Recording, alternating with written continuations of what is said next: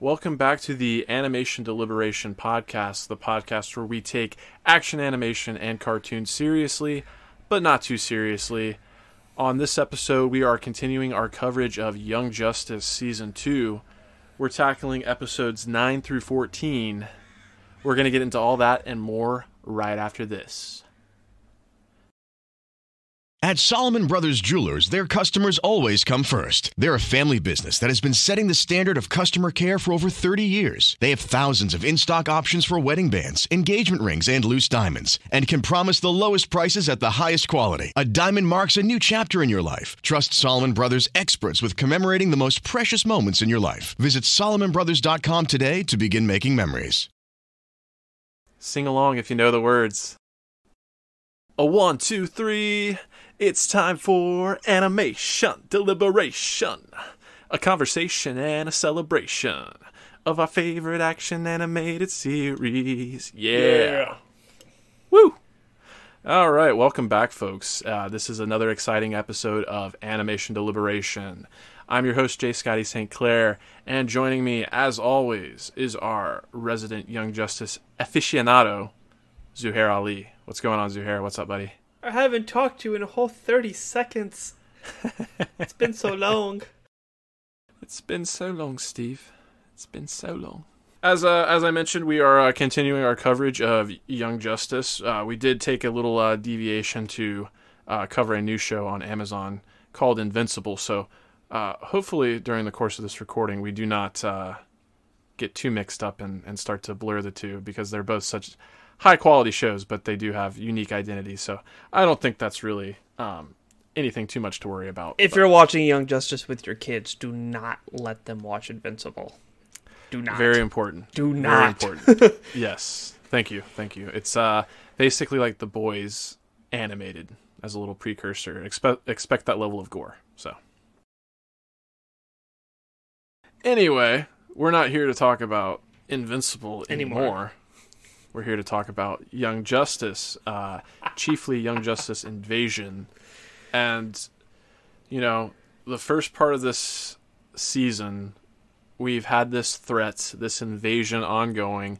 The light has partnered with this unknown partner, which I have. It's it's funny. I've been specu- speculating about for so long over the over the course of these few episodes, and I was definitely picking up on some things. But then, just right out of the gate, uh, we get introduced to who this partner is pretty quickly, and that's a, a major thrust going forward, and that is the Reach, um, this alien civilization that is very much tied into uh, Blue Beetle's origins. You know, I kind of mentioned in the in the past episode, I thought it was interesting that they were going a different direction with the Jaime Reyes version of Blue Beetle in terms of it being AI that uh, Ted Kord created, and lo and behold, they're not going that direction. They're actually embracing the comic origin that I was familiar with, that it is an extraterrestrial uh, weapon.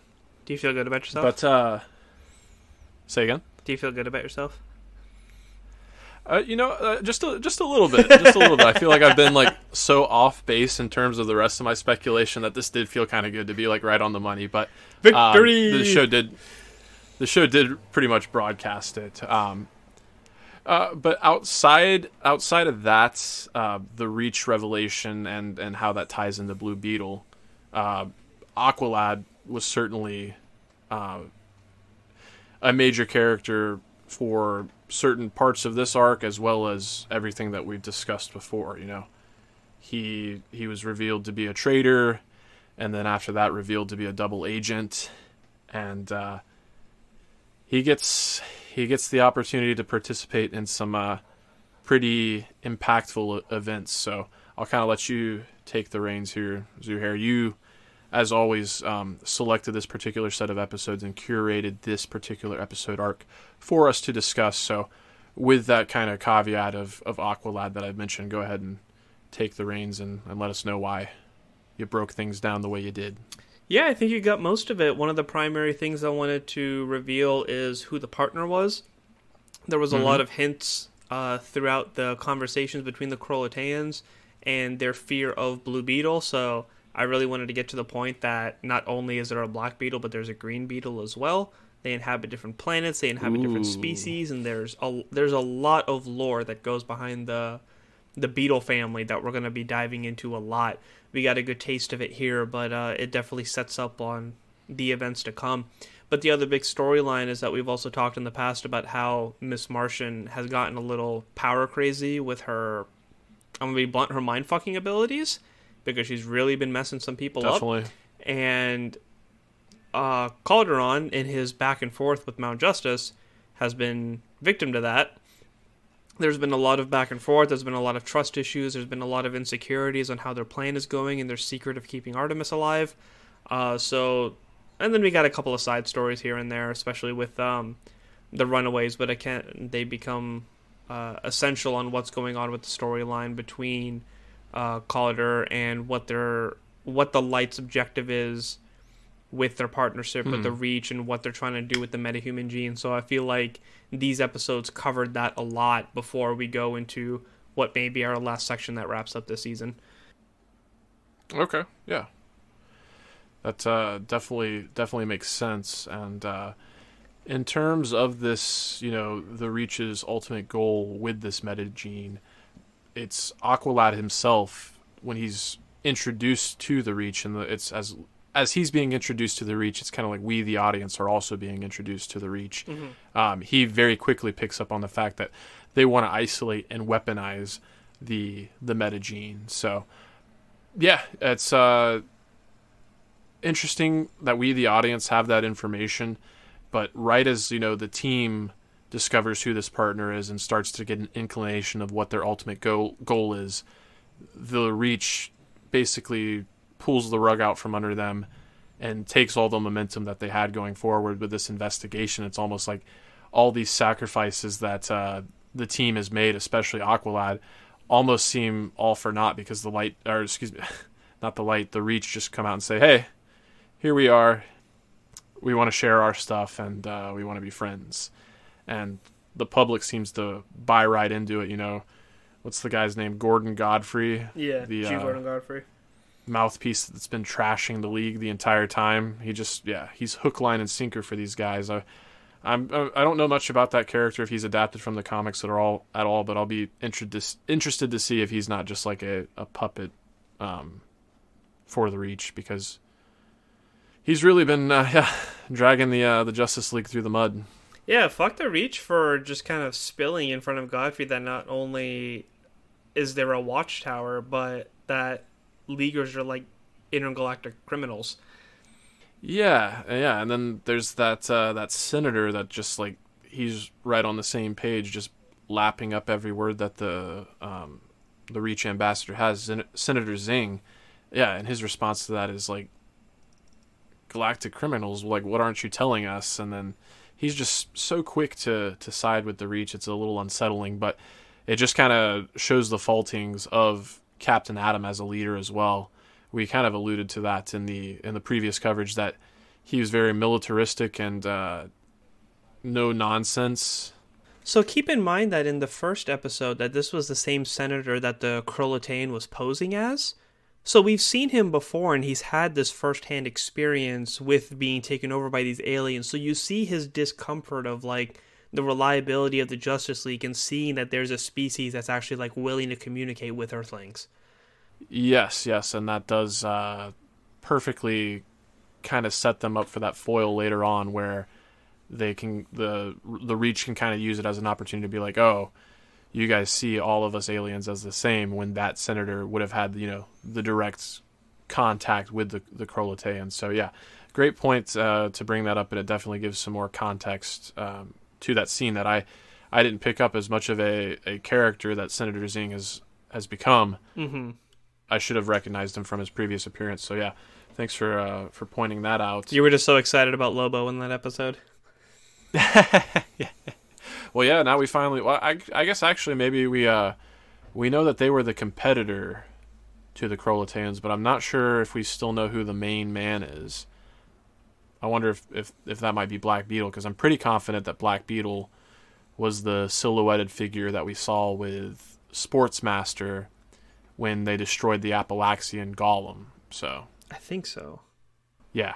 Oh yeah, for the sorry, I got it mixed up with um with Malina Island because there was another uh, shadow figure in that. But yeah, Black Beetle was definitely the one that was uh um the one who interfered with the Appellaxian. So I think he's the partner that the Kroloteans were referring to, and Blue Beetle is the competitor Oh. because oh, they're like holy. Sh-, because remember they were scared of him. They were like holy shit. Like even um, who was it that pointed out? Uh, Lagan pointed out is like, oh, they're afraid of you, and he was like, I don't know why. It's because they're familiar with the beetle. Yeah. Right. Right. Right. Okay. All right. Yeah. That definitely um that all ties together pretty nicely. So many answers. Yes. Yes. Yes. But you you mentioned uh, Malina Island and um, the bombing there, and that was certainly set up for for something that happened pretty early on in um, this particular set of episodes that we're covering. So, in episode nine, which was titled Darkest, I kind of like there was a particular set of, of episodes, and it was like we got episode nine was titled Darkest, and then the following one, episode ten, was called Before the Dawn, which is just a nice homage to you know the night is always darkest just before the dawn. But I assure you, the dawn is coming.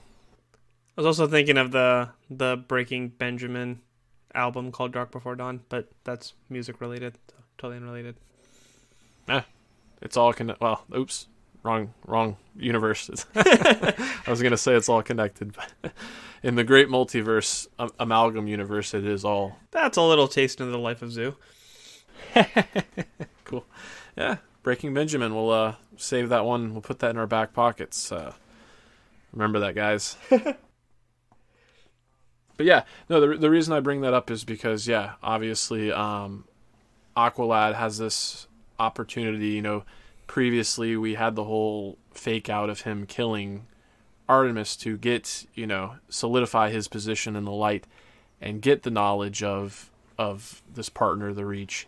So he basically, you know, brings this this alien technology, which is revealed to be the Reach, this bomb, and blows up Mount Justice, which is a pretty pretty impactful thing in terms of this series. This has been our home just as much as it's been the home of, of many of these characters, you know. Superboy lived at Mount Justice as well as M'gann, Beast Boy.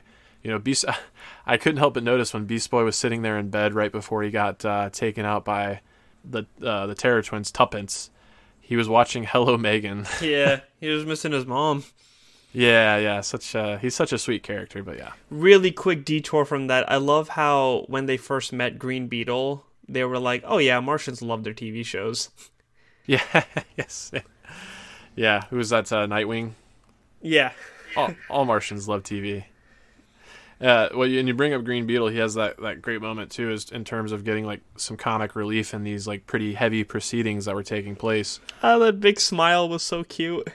Yeah, the big goofy smile, and even M'gann is like freaked out by it. But yeah, back to the explosion. Like that broke my heart because we we see in the future when uh, what was the guy's name? Neutron. Yes, Neutron. I, I always have to remember Jimmy Neutron to get back to that. um, but Neutron is like you see that his scars and everything are gone, but Mount Justice is still blown up, and you see that there's like a lot of stuff that still happens in this world that leads up to the events. It wasn't just one thing, and this is one of the big things. Like, yeah, that thing was solved, but like a lot of other shit was happening at the same time, and Mount Justice was had to be collateral damage for their mission to potentially be a success. Right, right. And it was a pretty, you know, um, they played their cards pretty close to the, to the vest, and uh, you know, Wally even brings it up when he kind of like lays into to Nightwing for, you know, why why take such such big risks and whatnot. Like if a single one of you had been left behind, like think about what could have happened. And I couldn't help but notice like it, it was pretty convenient that Mal just so happened to have been rebuffed um, by Karen that evening and was able to, you know, be in the position to see the explosion happen and make it to the new Genosphere just in time to to get Nightwing because Nightwing just slipped into the water. Had Mal not been there, Nightwing would have drowned. Yeah. That and that would have been it. So And I'm glad you brought that moment up because there there's a few things that were really huge in that scene. One of the first ones is between Nightwing and Superboy because you see that Nightwing is starting to have his like disconnect from the OG team because he was okay. like, "How could you just talk about a place like it's just a place? We'll find something new. It had to be like collateral damage for this." And then he has a conversation with Kid Flash about like he's under so much pressure about the league not being full capacity and hiding this and dealing with this and being responsible for a team that like the only thing Nightwing can do at this point and just be like, it's gonna be fine. It's gonna be fine. I, I have to believe it's gonna be fine because like I don't know what else to do. Like he's he's in a state of panic to the extent that panic reaches somebody that's part of the Bat family. Like it doesn't show, but it's like you can tell this is this is panic for his standard. And somebody had brought up in the Stranded Panda chat as some feedback about how we're very positive when we talk about the show and how one of the things that we don't talk about is like how cringy Kid Flash was in season one when he like fell from again like within ten seconds and was just like saying the the weirdest things. Yeah, yeah. my mindset. Uh, sorry, I'm gonna finish this real quick. My yeah, mindset on that point was, it was it was interesting because I understand the demographic of what the show was going towards and who they were reaching out to. So I wanted to focus on good storytelling more on stuff that I knew wasn't catered for me watching. But now looking at a story development point of view, like he was so cringy at that point, but you see the development and the growth of him as a character, where it's just kind of like him flirting with the first girl to come in, to him being like this this is fucking Artemis we're talking about. Like you don't risk my girlfriend's life like this. Like he's constantly worried, he's freaking out. It's on the like it's on his like you see the development of him actually not only knowing how to make a relationship with a woman at this point, but it's like this is like genuine love that he's depicting too, and it's really strong in all the scenes that he has where he's expe- expressing his affections for Artemis just so damn powerful that the, the level of development just within a season uh, granted it's been five years but within a season is phenomenal especially with kid flash yeah we we really don't get to spend um, a, a ton of a ton of time with him but that is uh, a, a great point you bring up i mean even in terms of like how much he was used for comic relief in, in season one. Like Nightwing even brings up uh, that he's sorry about his souvenirs, and then Wally pushes him and is like really, really visibly upset with him, and it's, oh, yeah. it's rare that it's rare that we see that kind of emotion and, and, seriousness out of Wally to begin with. But yeah, just like you like you mentioned, it just goes to show how far that character has come. Where he used to be the souvenir guy, and now that's gone on onto like characters like uh, uh, Beast Boy and and Impulse, and there's even that little kind of funny joke where uh, Blue Beetle tells Impulse, he's like, "Oh, those are, that's Beast Boy's things." He's like, "Oh, really? I thought it was Kid Flash's thing." um, but uh, I did want to go back to the the feedback you mentioned. Like like you mentioned, he did uh, point out the the Kid Flash humor was you know um, rubbed him the wrong way, and um, it's worth bringing up. You know, the show is um, over ten years old at this point, so or going on ten years old, so not all of the humor lands, but uh, one thing I did notice is how that kind of humor is still there a little bit, but they did a good job of like taking it away from the heroes and the people that we're supposed to like, and and you know, kids that are watching the show would potentially model the, model themselves afterwards. They take it away from a character like Kid Flash and they assign it to somebody like Icicle Junior. He has that that those moments with um, Tuppence Terror, mm-hmm. and I, I did just want to bring up. Uh, I think I mistakenly mentioned it on a previous cast, but uh, I always pay attention to character designs and what the animators are doing in that regard. Um, in five years, Tommy Terror has has become a behemoth of a man. The dude yeah. is, is giant compared to the last time we saw him. I have uh, one more comparison of that sort. Okay. I didn't think about this the first hundred times I watched this show, but uh, Billy Batson is 15 now. Oh yeah, yeah, yeah we got to see him ever so briefly in uh, in his Billy form. Actually, Shazam uh, didn't really show up much at all outside of that, that one episode appearance, right, where he fought off against uh, Despero. Correct. That was because the Justice League is worn so thin right now. That was basically the only exposure they had when they were moving the stuff into the Hall of Justice, which got beat to shit just like Mount Justice did. Yeah, I, I definitely made note of that, and we got Mount Justice destroyed, and you know, in the span of like two or three episodes, the Hall of Justice is uh, also destroyed. So Zatanna kicked ass in that episode, though. Like I know at first the third eye kind of kicked in with Despero and kind of put Right. her out of commission.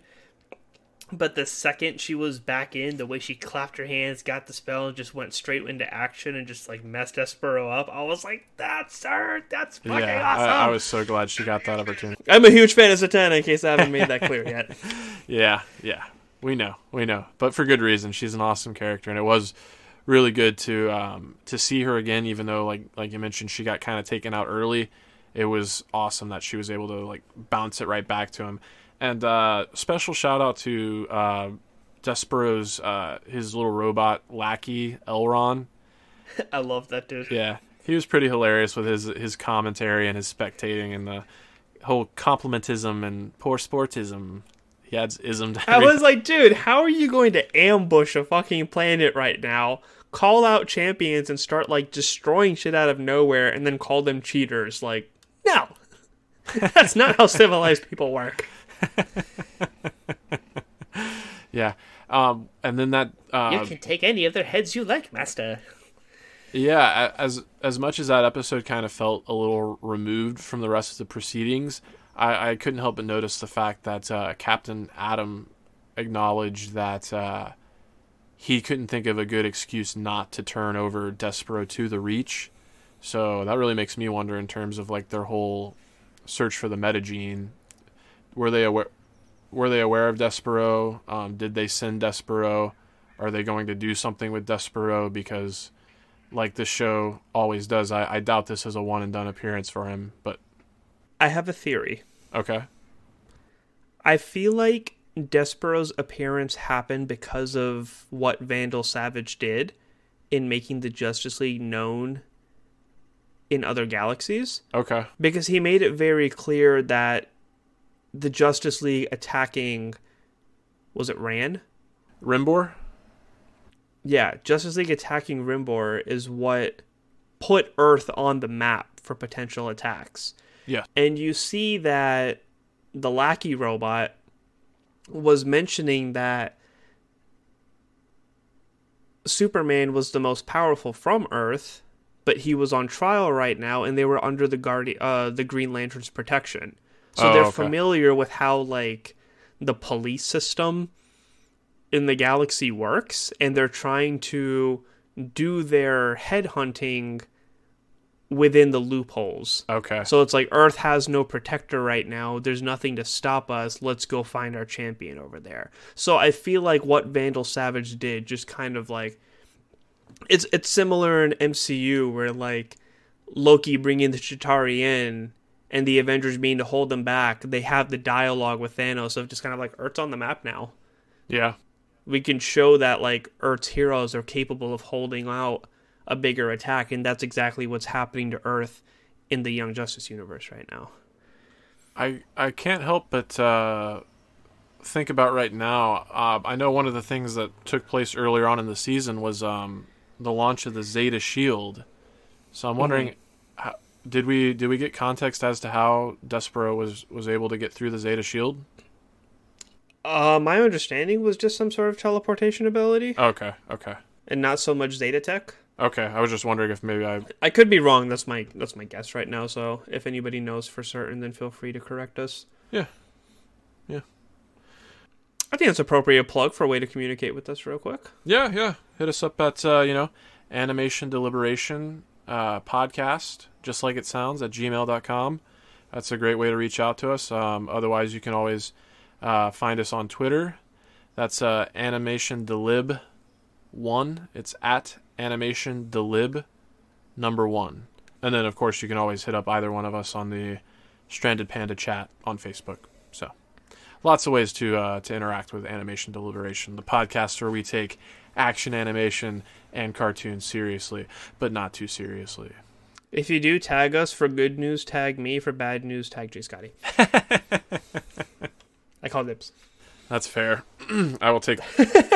I will take that burden. It's cool, but yeah, uh, I I guess we've kind of already danced around it a little bit, but uh, you know, well, actually, I'll I'll ask you. Do you want to do you want to dive more into um, Aqualad and M'gann and and what happened there, or do you want to dive into Blue Beetle and some of the revelations we got there, as well as his relationship with Impulse?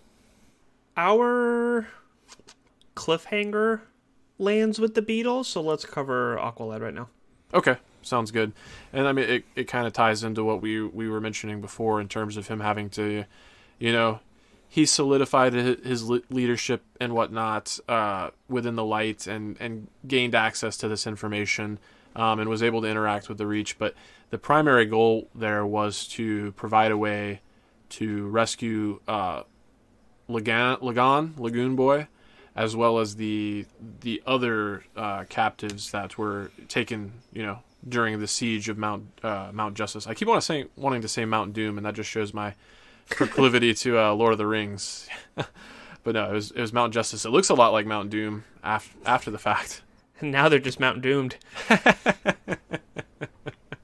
Uh, you heard it here first. As much as the the Reach revealing themselves afterwards kind of makes some of his efforts seem a little futile, it's even more poignant to the fact that this information was carp- compartmentalized between a select few, and it's while he's on board the Reach, this rescue effort is happening simultaneously, and he just happens to run into M'gann in a hallway, and you know the seeds have been planted all along that uh, M'gann has been abusing her powers, and she's gotten real used to um, taking the quick avenue to get access to information, and uh, she seems very vengeful in the moment. So uh, we do see poor Aqualad rendered catatonic, uh, and you know that is the side effect to what M'gann does, and she gets access to all that information. She instantaneously knows what she did. She knows that Artemis is alive and is right there,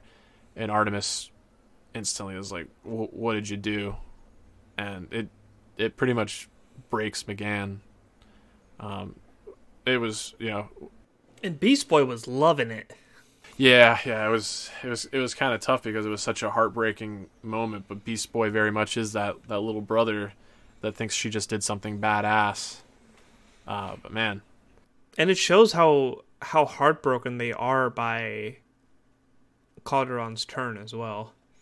Oh yeah, because what I mean, what made it all the more poignant is we got to like flash through what she saw in his mind, and a lot of it was focused on their relationship together specifically. Mm-hmm. Like you got that snippet of uh, when the the the red siblings were you know attacking them, and they were the ones, the two that are most susceptible to fire damage, were encased in a fire cage. Um, yeah, she's all she has for him at this point is, is hate and and vengeance, and man, it's yeah the show has had so many like in- incredible moments and uh, jaw dropping moments and, and heartbreaking moments and moments that are well deserved and earned.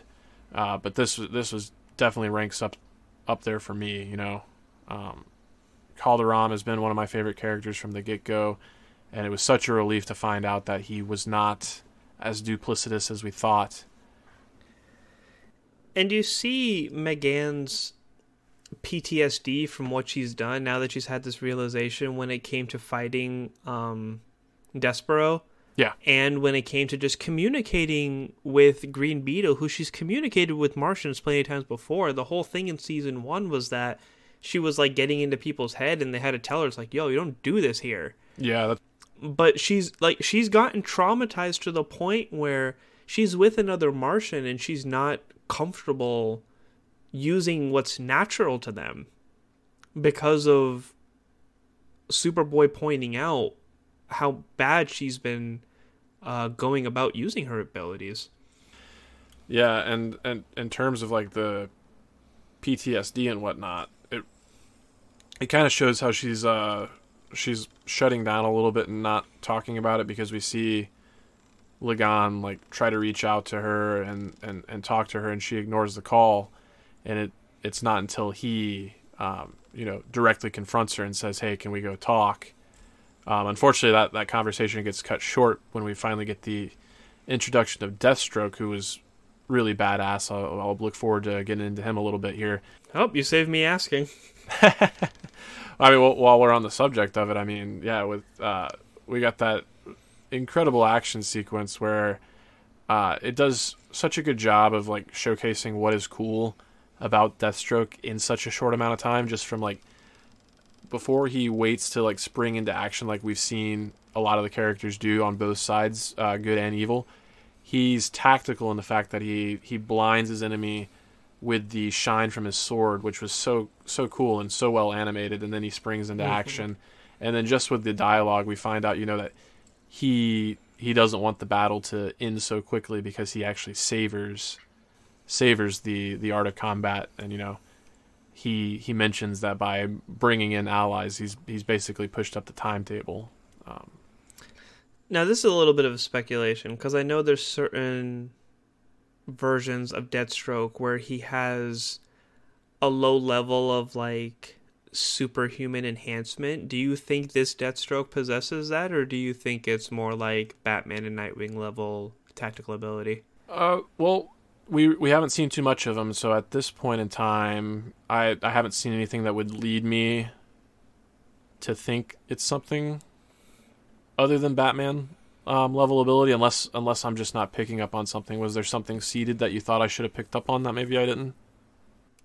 Oh, I'm not thinking about it just now either, but he was going up against uh, buffed out La'gaan as well, so okay. that's kind of what made me think about it. So I was just wondering, like, if if that was something that crossed your mind, or if it's just something that's just happened to pop into mind just now. Uh, no, I, I hadn't really considered it too too intently. I was mainly just focused on some of the tactics he was implementing, and it, like I said, just kind of trying to pay attention to as much of the dialogue as possible. Um, but on the other side, uh, it was, I mean, to see M'gann go up against Tigress, aka Artemis, was was pretty cool, and he, even uh, Tigress had that moment, like you know, you, you need to make this look good, and then she hurls the car at her that she ducks under at just at the last second. She's like, all right, it doesn't need to look that good. I love her dialogue so much. Yeah, and that whole episode, I, I, really liked how she was given the opportunity to kind of act as like a pseudo narrator. Um, and one of the recurring jokes was like anytime she was presented with like a new challenge or like the situation was like suddenly complicated, her response was perfect, and she would say it out loud and then in her head, but it was much more sarcastic perfect. when she's exactly. I kind of wish the name of the episode was perfect, just the way that she did that so often. yeah, right. Yeah, that would have been good uh, just while we're kind of talking about Tigress and that episode in particular, she got one of the funnier moments for me too, and it was kind of funny that it was Black Manta um, that was given the opportunity to to provide some comic relief when um, basically it's it's worth mentioning the whole reason that they had to kidnap M'gann and stage that fight in the first place is because they were trying to use M'gann to to rebuild Kaldur's uh, fractured mind. But basically, she takes Artemis in there into his mind space, and we get this really cool inception in the ruins of Atlantis, where Tula is kind of the subconscious attacking these in, intruders. But um, anyway, Artemis has been standing there for we don't know how how long a time, and uh, Black Manta puts his hand on his shoulder, and he's like, "Everything okay?" And she's like, "Yeah, I feel like I've been standing here for hours." And he's like, "You have, for six. yeah, it's like uh, that got a, a chuckle out of me. I mean, I you you bring up Black Manta. I really love the the dynamic between him and Kaldur'ahm right now. Like, mm-hmm. I guess for a villain to be that affectionate of a father was pretty interesting to see. Yeah, it is. Um, they've bonded quite a bit in the time that they've like truly known of each other. Yeah, it is. It is nice to see another side to him and and see that he genuinely cares for Kaldur because I think like the last time, um, they kind of had a tender moment. I'm I'm struggling to remember off the top of my head, but uh, oh, okay, it was when uh, Black Manta was getting the call to the light. He kind of, you know, brushed Kaldur to the side a little bit to to go into this meeting. Um, But no, yeah, he's he's really come. I wouldn't say full circle because he's, he is still very much a villain, but uh, always nice to to get a, a well-rounded character that shows compassion as well. But I guess one of the other things that we have to look forward to with Black Manta, and speaking of Artemis in this situation, is Sportsmaster, who was a, a frequent player in the previous season. He's taken a little bit of a back seat this season. He basically has his whole falling out with the light, which is where we, we find out that Deathstroke's going to be the new enforcer in the first in the first place. So you didn't waste any time finding my replacement, did you? yeah, yeah. So it looks like it's going to be him and Jade, aka Cheshire. I love the dynamic of you not being able to take Sportsmaster seriously to thinking he's a great character and like in in terms of like the relationship with Artemis to just being shadowed by the fact that Deathstroke's here now. It's like, oh, screw everything I thought of you and all the development you've made. Deathstroke, yay! oh, that, that that is pretty funny. But no, no, I'm I'm excited to see where um where he goes now that he's had this falling out with the light and he's partnered with with Jade and uh you know and the fact he wants to trade like a kid for a kid. It's like, uh, you killed my daughter, so I should be able to take his boy.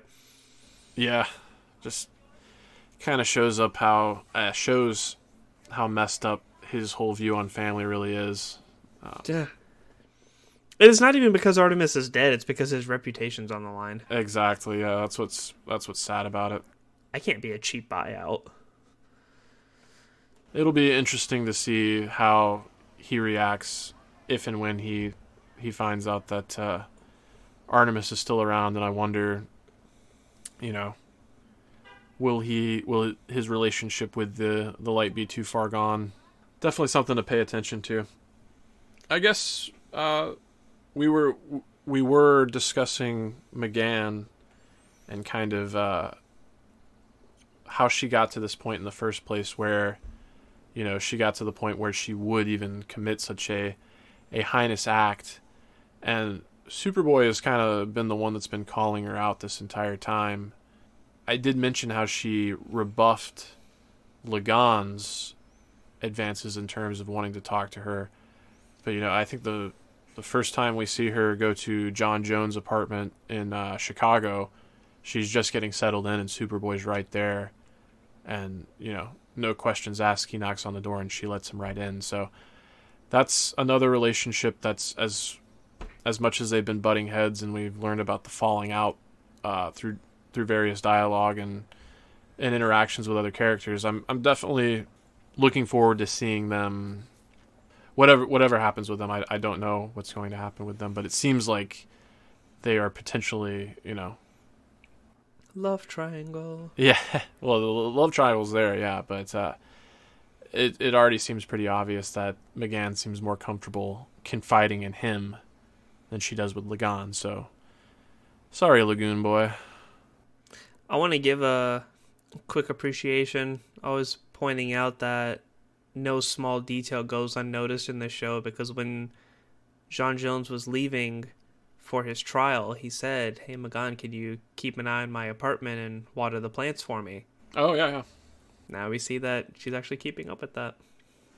Because that was the first shot of her filling up the pail, and she was about to water the plants when Connor knocked. Very good catch. I did not pick up on that myself, but yeah, you, like you said, no small detail. What'd you think about uh, Arsenal on his first mission? It was it was pretty cool, you know. It, um, the last time we saw him is when he took on the moniker of Arsenal. So it's I, I like the fact that uh, it seems like when we see him, it's going to be in uh, in context to the grudge that he holds with Lex Luthor. Um, at least that's what I'm, I'm imagining is going to take place going forward based on this. So, yeah, again, Robin gets the opportunity to lead a covert op- operation, and uh, it's just nice to see the differences between the, the different Robins as well. There, I know I'm supposed to be focusing on Arsenal, but I, I feel like it's this episode in particular that we got to, to spend with Arsenal. Most mm-hmm. of his interaction was in, you know, I got some loud people. the interaction was definitely with some loud people. they were supposed to be covert, and then just went boom. Yeah, no, uh, yeah. Most of most of Arsenal's interactions were with Tim Drake as the as the team lead, and he definitely was a loose cannon, no pun intended. It was a covert operation, and he kind of threw caution to the wind with his with his vendetta. But I appreciated the fact that at the end of the episode, when Nightwing was kind of having the debrief with Tim, Tim didn't throw Arsenal under the bus. He just said he's a little rough around the edges. So nice to see that uh, Tim's not a tattletale. Yeah, Tim did a fantastic job in his leadership role as well too. He was really quick to come up with solutions and analyze his enemy and uh, work with the team and just be able to get all the information out quick. Even when a new member was added in Green Beetle, so hats off to him for how quick he is on his toes.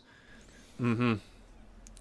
Well, right before we got that uh, introduction of Green Be- Beetle, which I'm excited to talk about that character a little bit more because that was a really cool reveal, and we got multiple revelations with that character that'll be fun to get into. But uh, just before that, you know, we have this this covert team that uh, their covert operations is uh, unceremoniously interrupted by Arsenal's actions, and so they have to go toe to toe with Black Beetle, and in this fight in particular, Black Beetle was so quippy, like, and yeah, even Blue Beetle like acknowledges like you're toying with us, aren't you? But the line that I just had to mention is uh, when Blue hits him with his plasma beam, and he's like, "Ah, nothing like a nice plasma bath to calm the nerves and wipe off the tomato juice." and then when the when he got hit with the I think it was the the waves. He was like, the tomatoes hurt more than that. oh yeah, yeah, yeah, yeah. really? You're hitting me with fruit? yeah, yeah. He's so cocky. I love the dialogue. Impulse was there too, and Impulse got some uh, some good comedic interactions there too. Because I remember when they were going basically through the tour of the LexCorp Reach facility, and uh, everyone's like taking samples of the fruit, and he's just sitting there biting into an apple, like, well, I'm I'm I'm, I'm just in character here. Even when Blue Beetle picked him up to fly away, it's like you know I could get there first, right? Where are we going? yeah, I love it so much. Impulse is such a great addition. Yeah, yeah, and I, I, I know we mentioned we were we were supposed to get be getting on to a uh, Green Beetle here, but I'd be remiss if I didn't like just take an opportunity to focus on the relationship between Impulse and Blue Beetle, and I, I just love it so much, especially in episode nine where they kind of had that dick measuring uh, competition, for lack of a better term. It's like what you got, and Blue's just taking every opportunity he can to blow up boulders, and uh, Impulse, his response, you know, it's it's subtle. I, he's such a lighthearted and breezy character, but we know the future that he comes from is, is anything but that. But he's able to like mm-hmm. sprinkle in anything. He's like, if I know anything about coming from the future, it's that it's it's much easier to destroy than create. Uh, I I just love that. Yeah, you zoom out and get to see he's made this uh, self portrait that he took 1.6 seconds to create in his uh, his masterpiece. So we did get the one I think in this set of episodes, it was the one flash to the future where we got to see a really buffed up version of, of Blue Beetle. Mm-hmm. Um, so I don't know if that was Jaime Reyes or the Black Beetle with the blue scarab or or what, but I honestly, I have no idea. Yeah. I'm at that point where it's like I remember flashes of what comes up, but I don't remember like exactly how things go. So I'm being pretty genuine and like actually not knowing where this is going right now. Uh, I mean, it's it's a lot of content and a lot of story and a lot of characters. So no, I don't hold that against you at all.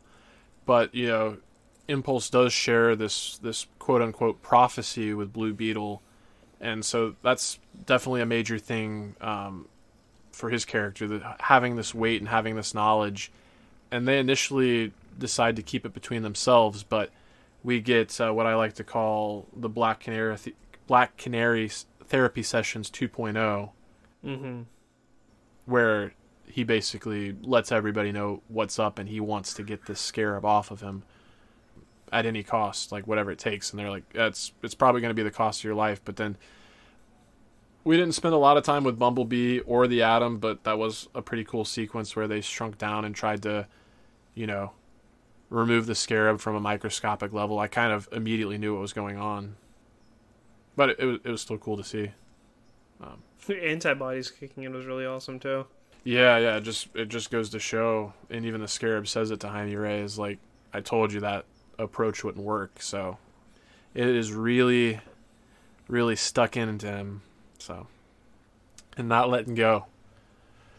It's really interesting that because of the Martian's physiology, his ability is what gives him the option to actually shut his Scarab's AI up. Yeah, yeah, that was definitely definitely cool to see, and and I and I loved with Green Beetle's introduction when uh, who was it that was going down the the checklist of abilities? Was that that was Robin, right? He was like uh, shape shifting, density phasing. Oh, and that yeah, clinches. He's it. like, all we're missing is the mind control, and then he was like, and then he like gets in their head right away. It's like, oh, yep, he's Martian. Yep, yep. He's like, heroes of Earth. I've established this link yeah, yeah. I was so excited when we got that that reveal because I mean, Blue Beetle has been cool enough and had some of the best action, and then we get the introduction of Black Beetle, who is absolutely terrifying, is basically the Terminator of this of this show, and now Green Beetle, and it's just like everything that's cool about a Martian combined with everything that's cool about a beetle, and uh, I, I I got to admit we get the ultimate revelation that. Uh, him rebooting the Scarab and giving Jaime total control was actually the opposite of what we thought. Uh, it's the Scarab that's in full control now. It was a a little tough for me to uh, to come to terms with that, and I'm hoping maybe we'll get some redemption down the line, or maybe the opportunity for another um, switching of, of, of of sides, maybe of, of allegiances there. I mean, one can hope one can hope. But uh, it's definitely ominous at this point in time, and and in terms of where we leave off with the cliffhanger. Yeah. Did you want to say anything else about Green Beetle in particular? I already mentioned my favorite scene of him of uh, the smile when he was yeah. trying to make everybody more comfortable. Yeah. I mean, he's like he's super open with the team. Just like, yo, I got nothing to hide. I'm just here to help. But they're like, you, you hear a little bit of like Mars origin too, because like he's familiar with the White Martians, and he was talking about how like he's had the scarab, he's been hiding on Mars, but he's had no reason to come to Earth. But understanding that the Reach was over there was like what made him go, oh, let me go help with because they might need for this. Yeah. Um. So yeah, I just I love I love his dynamic. He's so polite. He looks so cool. Uh, being able to uh, shapeshift and use his Martian powers like along with the Beetle, like you say, like it's all the best qualities about Beetle along with the best qualities of a Martian. I mean, M'gann's the only one that we consistent consistently see. We don't even have any type of like Martian villains. We just see Jean from time to time. So being able to go more into Martian territory is really cool. Yeah, agreed. And then um, I can't help but like think of the fact uh, he volunteered his thoughts to McGann, but was still able to you know mask his uh, his betrayal. So. I wondered how he was able to accomplish that. If it's his his skill level as a um, as a um, telekinetic, or if it's just showcasing how broken M'gann is at, at, at that point in time. Um, yeah. In terms of not being able to pick up on that. Uh, but you know, having said that all about having said all of that about Green Beetle, um, the other characters that, that figure pretty heavily into Blue Beetle and Jaime Reyes are uh, this group of abductees that the Reach were experimenting on that have actually started to manifest powers. And uh, one such individual is Jaime Reyes' good friend Ty, who went missing in uh, in our previous coverage. So, well, I bring up Ty, but now I'm kind of kicking myself for not bringing up first and foremost Virgil Hawkins Mr. Static Shock himself. That was that was really cool. They subtly subtly introduced that character. He was in the background of uh I think he was we saw him in the background as early as like episode 9. He was just kind of like hanging out there in the background. Yeah, it was the same episode where uh Jaime was trying to find Ty Oh, okay. and the, the the one that he was abducted like Virgil was in the in the pods with him. Okay, okay, yeah.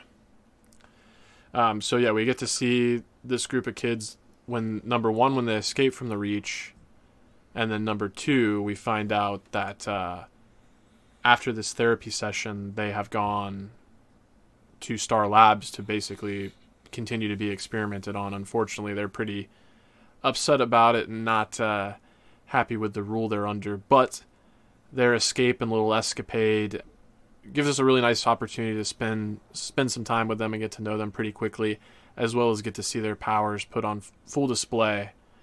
Yeah, I, I was delighted to see this version of Virgil Hawkins and Static Shock, and he's still got the the manhole cover that he electrifies and flies around on. So I, I love to see it. There was some great foreshadowing for Ty as well because when Jaime was trying to find him and he went to his grandfather, the the chief of the community, Yes, he Long talked Shadow. about how Ty's full potential hasn't been found, and his his his higher calling is still hidden and waiting to come out. So we see that in his metahuman ability now. Yeah, he basically astrally projects a, a giant body. It's really cool, It is yeah, it's it's very visually cool. Like they especially the music that goes with it. The oh, well somebody one of the characters like I think it was Virgil actually like when they're first escaping Star Labs, he's like, "Oh, can't Ty like get big and lift the roof off the building?" And it just kind of like makes you like, "What? Like what's his power set? What's that even going to look like?" And then yeah, we finally get to see it. The first time he's just sleeping and has like a dream and then he you mentioned the grandfather he actually does name drop his grandfather and talks about how he's trying to been trying to get him to focus since he was like seven years old so now he's able to finally center himself and, and have full control of his power so. Yeah.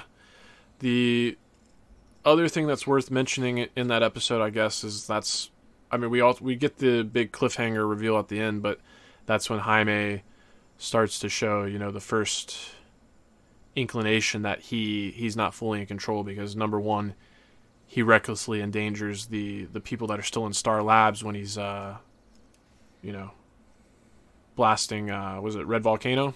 We see red volcano make his return? Mm-hmm. yeah. Meat bags. yeah. And I, I love the fact that he's coming back for amazo's parts. Like amazo has we've only seen him once but he's he's constantly been in the background of this show as a, a potential lingering threat The background or on display in a museum. both.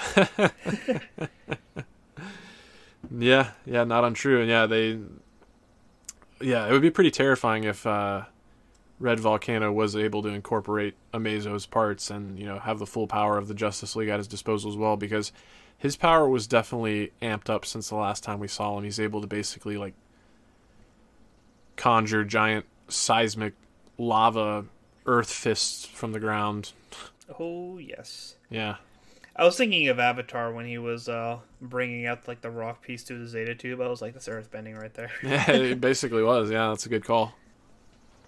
Yeah, so I mean, I, in terms of uh, all the characters and whatnot, I, I think, I think we pretty much hit everybody that I can think of. Well, I guess we did get, you know, Lex Luthor there at the end. Um, we don't really know what the Runaways decide to do there, but he certainly seems like he's recruiting them, and he seems to know about Blue Beetle's betrayal, as well as not being uh, the biggest fans of the Reach anymore. But you never know with Lex. Yeah. Did you catch the the Static Shock name drop in the therapy session? Yes, yeah. I can't remember exactly how he says it, but I do remember him, him saying. It was when he was playing with the paper clips. He actually said like he had the feeling of a static shock, and Okay. then that's when like all the paper clips like ball together. yeah, he throws it at the table, and as he's walking out, they all like come together. Yeah. Yeah, because you know, like you know me, like I don't keep up with the prior knowledge too much, so I heard Static Shock, and then when I looked at him, I was like, oh yeah, there was a TV show about that. I didn't know that was DC related. And this is where I come in and say, "Superhero Static Shock, woo woo." Superhero Static Shock, woo woo. I don't remember much of that show. I just remember loving it. Yeah, it was great. It was great.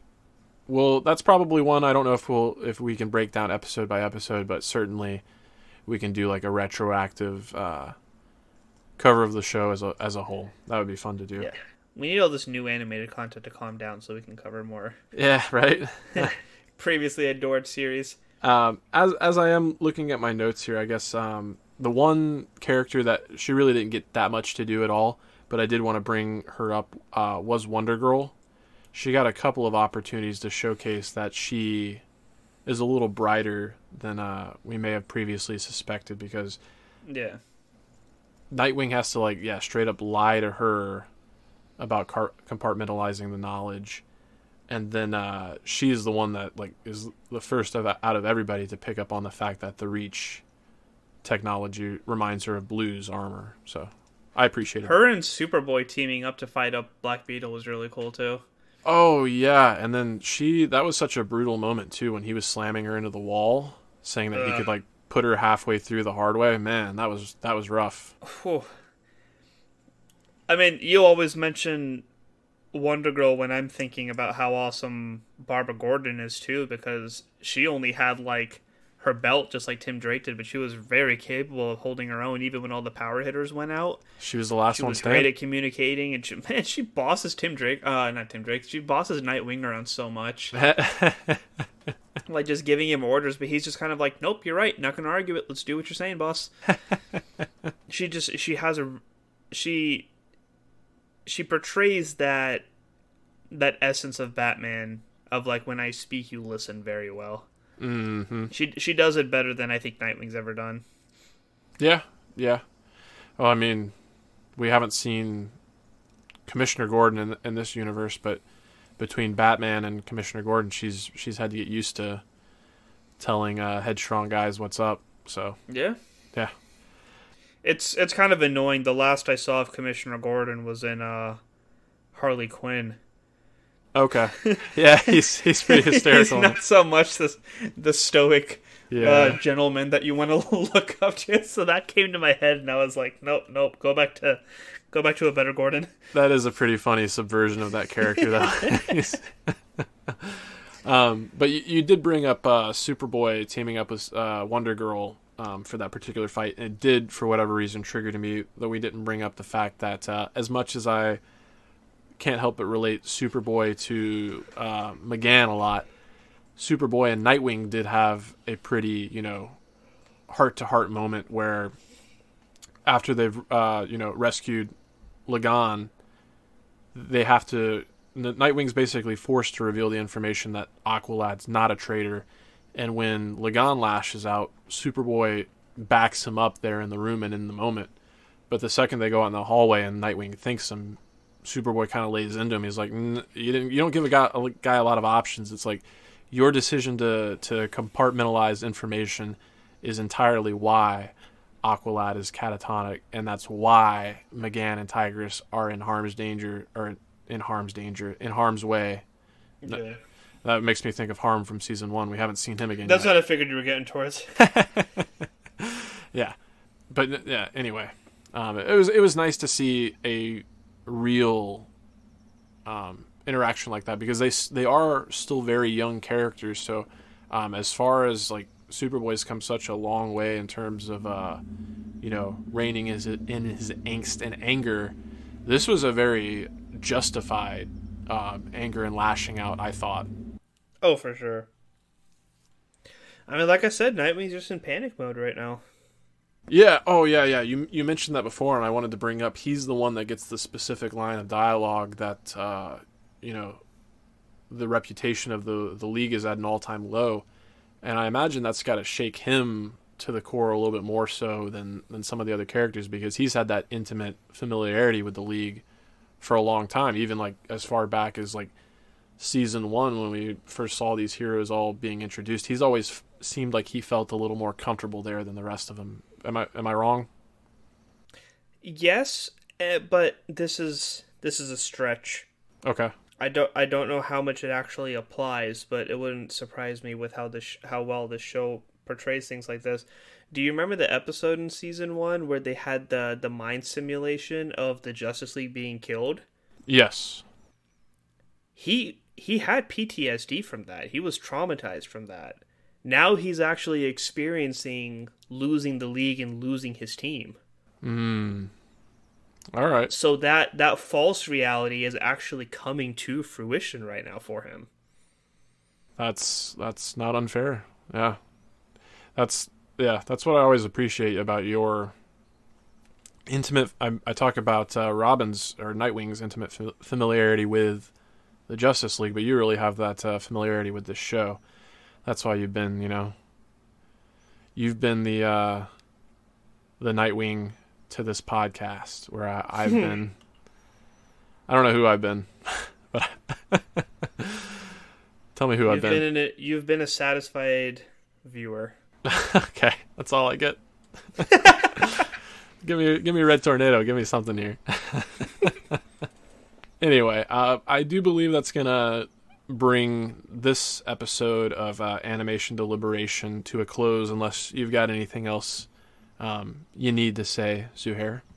I don't think I need to say it, but the last character that we didn't quite bring up was uh, how they brought in Psimon to try to get into Aqualad's head, and Oh yeah, Tigress kind of went out of her way to try to poison him based off Sportsmaster tactics, and mm-hmm. kind of caused him to be uh, not usable for, well, I think they said like four weeks.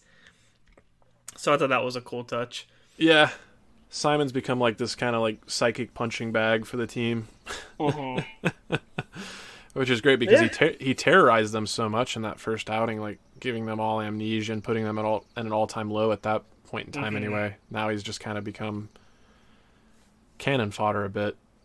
But yeah, they just do such a good job at like recurring characters instead of a new threat every time.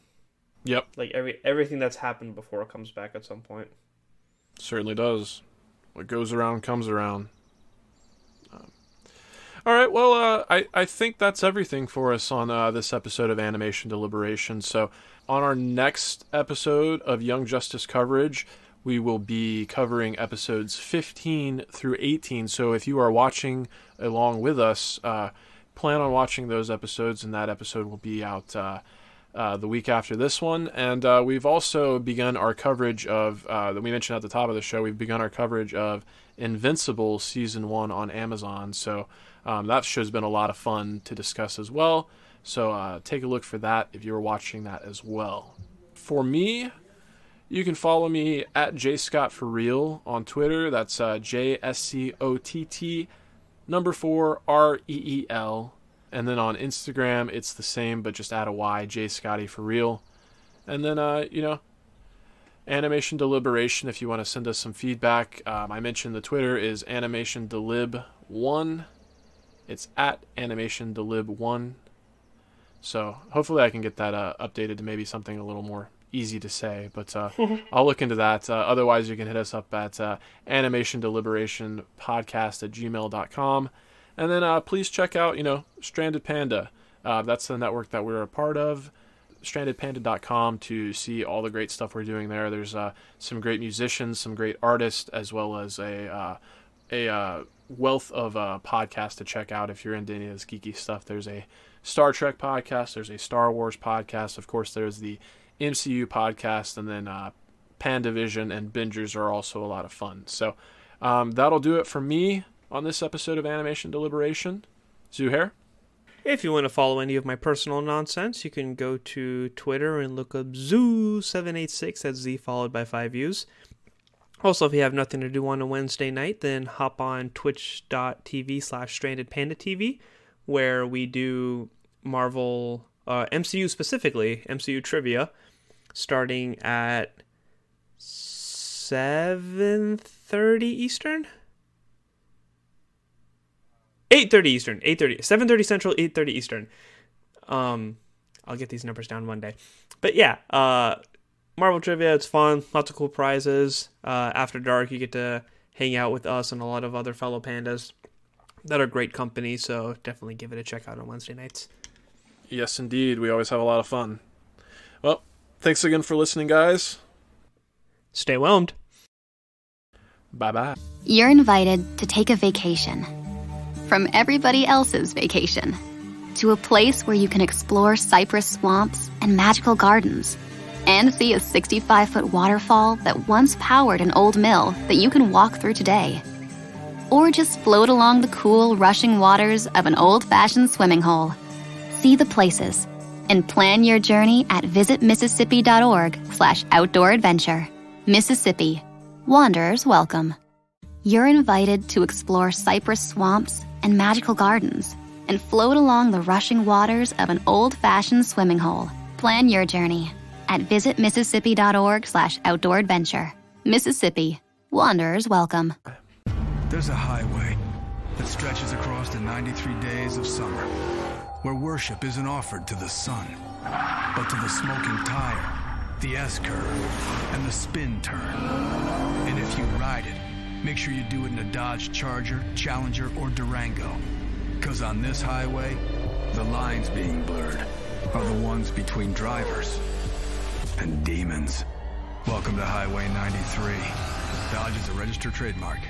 Right here in your neighborhood. Here's a little tale about hard to recycle plastics. Their destinies were changed, their new lives are fantastic. What once was trash can live on as new things with a program that complements your regular recycling. 'Cause plastics can be so much more. Give the trash a second chance it was hoping for. Your hard to recycle plastics can be so much more. Participate in the Hefty Energy Bag program happening in your neighborhood today.